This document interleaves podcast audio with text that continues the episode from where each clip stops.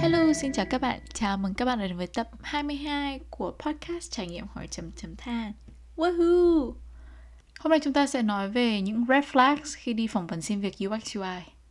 Trước khi bắt đầu tập này thì mình sẽ giải thích sơ qua red flags là gì. Red flag cờ đỏ là một cái dấu hiệu cảnh báo về nguy hiểm tiềm tàng hoặc thảm họa có thể xảy ra.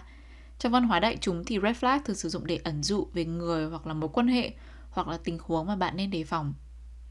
Vậy thì nó liên quan gì đến tập hôm nay về phỏng vấn xin việc UX UI? Như các bạn đã biết thì trong một cuộc phỏng vấn, phỏng vấn nào cũng vậy, không chỉ phỏng vấn liên quan đến UX UI thì khi mà một phỏng vấn thành công ấy thì nó nên là một cái cuộc trò chuyện hai chiều.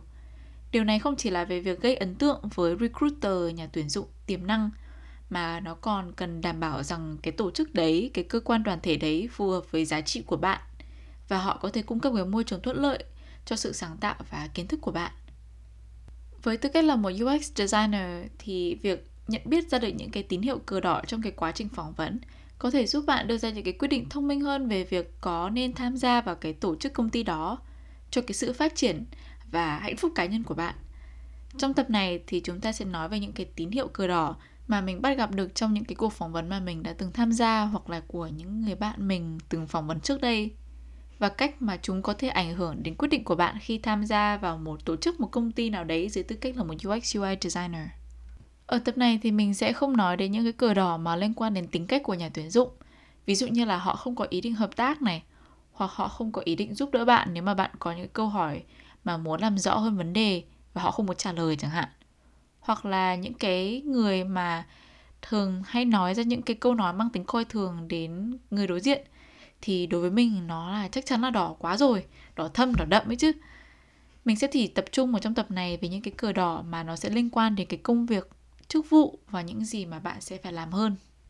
cờ đỏ thứ nhất đó chính là thiếu sự rõ ràng về vai trò và trách nhiệm của chức vụ mà bạn muốn nộp.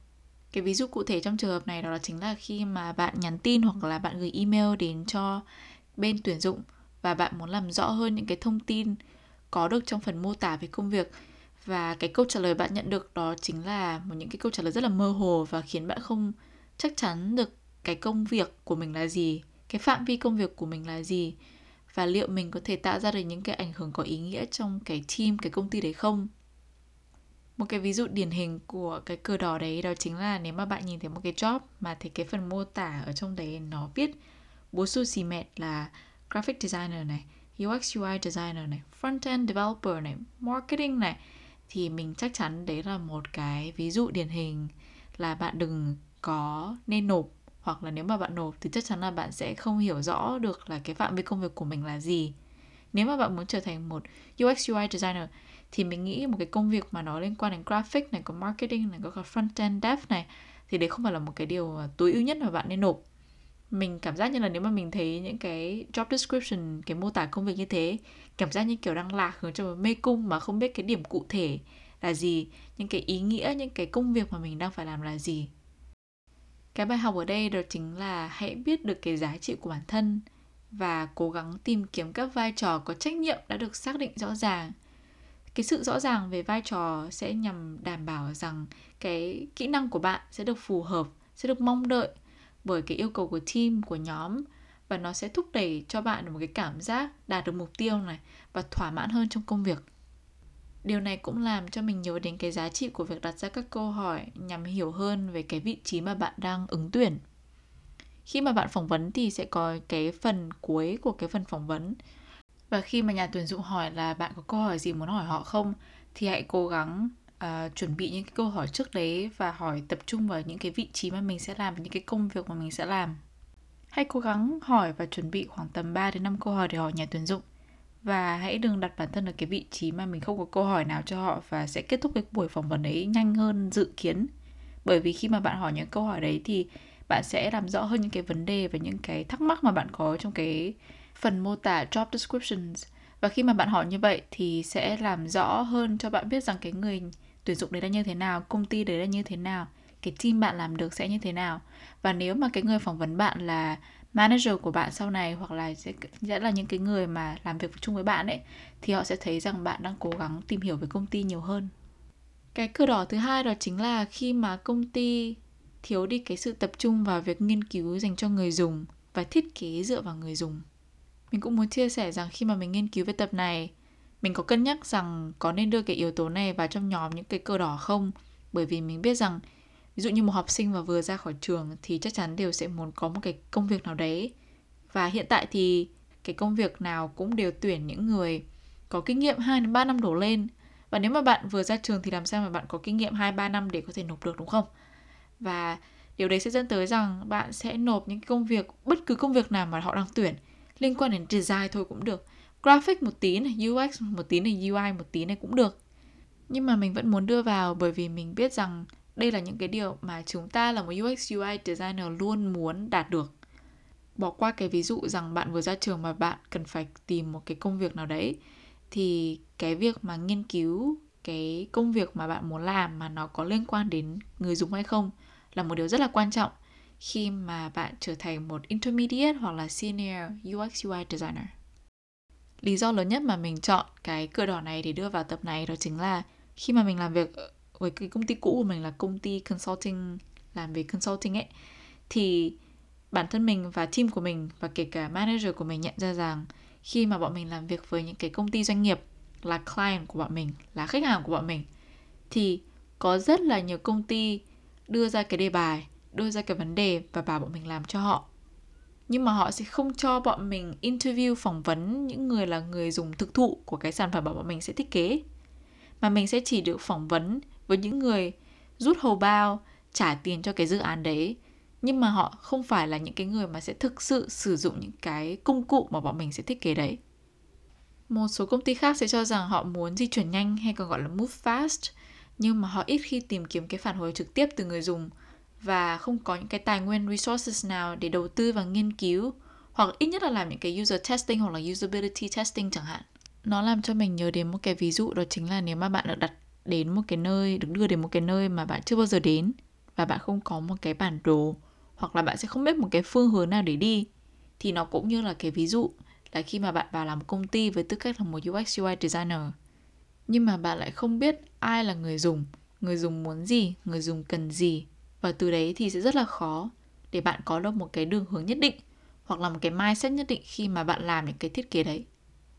Vậy thì kinh nghiệm và bài học ở đây cho thấy rằng nó sẽ khẳng định được lại cái tầm quan trọng của việc làm việc cho các công ty ưu tiên nghiên cứu người dùng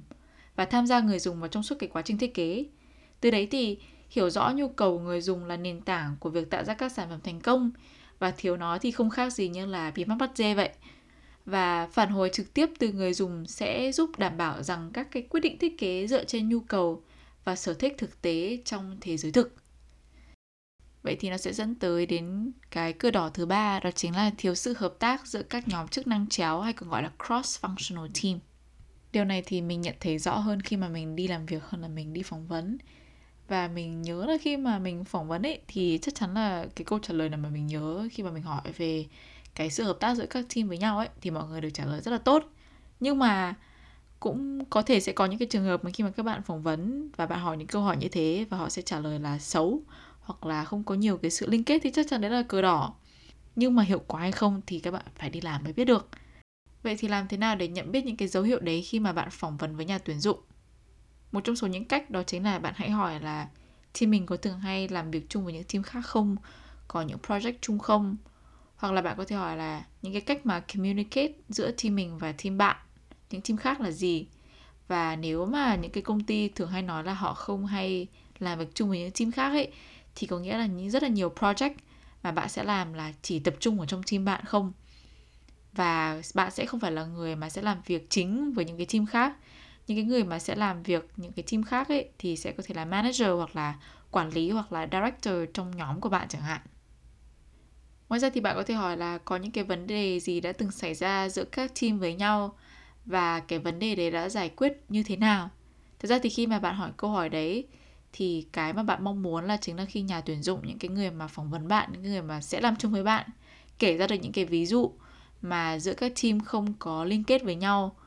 Và khi mà họ kể ra những cái đấy thì bạn có thể phân tích được là cái công ty này có xứng đáng là bạn tiếp tục hay không, hay là những cái red flag đấy những cái dấu hiệu đấy nó quá lớn để mà bạn có thể muốn tiếp tục tiếp tục đó chính là cờ đỏ số 4 cờ đỏ số 4 đó chính là sự hạn chế hay sự không được phép tham gia vào quá trình đưa ra quyết định thiết kế hay còn gọi là design decision making process. Đây là cờ đỏ nói về việc bạn bị hạn chế trong việc đưa ra các quyết định ở khâu thiết kế. Đối với bạn thì khi mà phỏng vấn, nếu mà bạn có thể nhận ra được là khi làm ở công ty này thì đóng góp của bạn có bị xem thường không hay là đóng góp của bạn sẽ không được quá coi trọng thì nó sẽ khiến cho bạn tự hỏi rằng liệu cái kiến thức và sự sáng tạo của mình có bị bỏ phí hay không. Điều này sẽ khiến cho bạn cảm thấy là không tự tin trong công việc khi mà bạn làm vào làm và bạn luôn trong tình huống sợ sai hoặc là cảm giác phải luôn dựa vào người khác. Ở đây là người khác đây là chính là design manager của bạn. Ừ thì nếu mà bạn mới toanh này, chưa có nhiều kinh nghiệm trong nghề này thì bạn sẽ cần phải được để ý hơn bởi quản lý của mình. Nhưng kể cả khi mà bạn được giao việc thì nếu mà bạn cảm nhận thấy là những cái gì mà bạn làm sẽ được coi trọng thì nó sẽ đem lại động lực cho bạn hơn. Và cái tip ở đây của mình đó chính là hãy luôn cố gắng tìm kiếm những cái vị trí vai trò mà ở đấy mọi người sẽ đánh giá cao cái đóng góp của bạn. Và điều đấy sẽ khiến cho bạn cảm thấy ảnh hưởng tích cực hơn đến với cái sản phẩm và người dùng mà bạn làm việc cùng. Thế thì khi phỏng vấn thì bạn có thể hỏi là uh, anh chị có những cái phương thức gì để đánh giá những cái thiết kế của em khi em bắt đầu vào làm này? Hoặc là quá trình review hay là quyết định một cái thiết kế được diễn ra như thế nào trong team và qua ai? Hay là trong team mình có những cái cơ hội nào để thành viên trong team lên ý tưởng hay quyết định cho những cái dự án nội bộ trong team hay còn gọi là internal project? Khi mà bạn có những cái câu trả lời cho những câu hỏi đấy thì nó sẽ cho biết được rằng cái cách vận hành của team ấy như thế nào, của công ty đấy như thế nào. Và bạn có thể hiểu rõ hơn là mình fit ở đâu hay là phù hợp thế nào đối với team ấy và cuối cùng là câu chuyện về lương lậu là một cái mà bạn nên cân nhắc nếu đó là cờ đỏ hay không khi mà bạn đi phỏng vấn. Câu hỏi đặt ra đây là nếu mà một công ty trả cho bạn thấp và bạn so sánh với hàng đống gạch đầu dòng mà cái công việc đấy mô tả và làm những gì, và hai cái đấy là tỷ lệ nghịch với nhau thì bạn có nhận công việc hay không? Mình thì mình sẽ trả lời là không. Bản thân mình thì khi mà đi xin việc ấy, thì mình sẽ có những cái khoảng lương mà mình sẽ nhận, chia ra làm ba mức một là nhận ngay lập tức, nhận ngay tấp lự. Hai là nhận theo kiểu bình thường, trung bình, average lương của mọi người. Và ba đó chính là best nhất thì mình phải có cái mức này để mà mình xem xét là mình có nhận hay không. Và mình lấy ba cái mức số ấy dựa vào cái mức lương trung bình cho những ai với những kinh, những năm kinh nghiệm ấy làm được. Và xem xét cái giá trị của mình sẽ cung cấp được cho công ty ấy. Bạn có thể tra mức lương trung bình ở vị trí mà bạn nộp là bao nhiêu rồi cộng trừ để cho ra được ba mức mà mình vừa nói trên. Quay lại với cái câu hỏi về việc công việc hay nhưng mà lương thấp thì bạn có nhận không? Ok, thì công việc chán mà lương thấp thì đừng có nhận. Nhưng mà nếu mà việc hay mà lương thấp thì hãy cố gắng hỏi rằng nếu mà giờ mà lương thấp mà cho ra được hiệu quả tốt thì lương về sau có tăng hay không này? Hiệu số tăng sẽ là như thế nào? Câu trả lời của mình mà nếu mà hỏi rằng nếu mà việc hay mà lương chán thì có nhận hay không thì mình cho là hãy hỏi cái nhà tuyển dụng hoặc là hãy tự nghiên cứu rằng nó có hay hay không. Khi mà mình nói đó là việc hay nhá thì hãy nghiên cứu rằng nó hay ở đâu nó hay như thế nào. À, có thể hỏi thêm nhà tuyển dụng để xem là cái công việc của mình có những cái lợi ích như thế nào đối với người dùng. Và từ đấy hãy nghiên cứu rằng cái giá trị của mình mang lại được là gì. Có cơ hội đãi ngộ tăng lương sau ít thời gian hay không một cái khoảng thời gian để sau đấy hay không. Và nếu mà bạn thấy công việc đấy hay nhưng mà lương thấp thì nếu mà bạn có nhận cái công việc đấy nhá, thì khi mà bạn làm được một thời gian, thì rồi bạn sẽ lại nghĩ đến việc nhảy việc mà thôi, tại vì tiền không có đủ thì làm sao mà ăn được, đúng không? Nên quan trọng nhất ở đây là hãy hiểu và bảo vệ giá trị và kỹ năng của mình đem lại. Mức lương thì sẽ phản ánh cái sự công nhận về cái kiến thức mà bạn có và ảnh hưởng mà bạn có. Có thể tạo ra được đối với cái sự thành công của sản phẩm và người dùng mà bạn sẽ làm việc cùng. Và bài học ở đây đó chính là hãy thật sự hiểu bản thân này và hiểu cái giá trị mà bạn sẽ đem lại. Và hãy cố gắng suy nghĩ một cách công bằng nhất cho cái tài năng và nỗ lực của mình sẽ đem lại cho cái công việc của mình mà mình đang phỏng vấn sắp tới. Và nếu mà bạn có thể nhận thức ra được những cái điều đấy, thì mặc dù công việc nó hay, nhưng mà họ có thể không trả lương được cho bạn cao ở thời điểm này. Nhưng mà họ hứa là họ sẽ trả lương cho bạn cao hơn này, hoặc là bạn có thể nhìn thấy được cái tương lai tươi sáng hơn, cái sản phẩm mà công việc của bạn làm thì bạn có thể tiếp tục ở lại. Nhưng mà hãy cố gắng suy nghĩ và nghiên cứu một cách công bằng nhất công tâm nhất cho cái công việc của bạn cho cái tài năng của bạn và cái nỗ lực của bạn. Và hãy cố gắng sử dụng cái tài năng và nỗ lực đấy cho cái công việc mà xứng đáng nhất. Tóm lại thì nếu mà bạn phải đối mặt với những cái cờ đỏ này, những cái red flags này thì mỗi trải nghiệm phỏng vấn đều sẽ giúp bạn có những cái kinh nghiệm hơn khi mà trả lời câu hỏi và đặt câu hỏi để có những cái quyết định tốt nhất cho bản thân bạn. Bằng cách duy trì cái sự quan sát này và đặt những cái câu hỏi liên quan này, thì bạn có thể thu nhập được những cái thông tin rất là quý báu về cái văn hóa làm việc của cái công ty mà bạn muốn nộp và quy trình thiết kế như thế nào và những cái cam kết trong việc tạo ra những cái trải nghiệm mà người dùng xuất sắc nhất. Và hãy luôn nhớ rằng một cuộc phỏng vấn việc làm tốt không chỉ đơn thuần về việc gây ấn tượng với nhà tuyển dụng, recruiter, mà còn về việc đảm bảo bạn bước vào một cái môi trường ủng hộ cái sự phát triển của bạn và trân trọng cái kiến thức chuyên môn của bạn.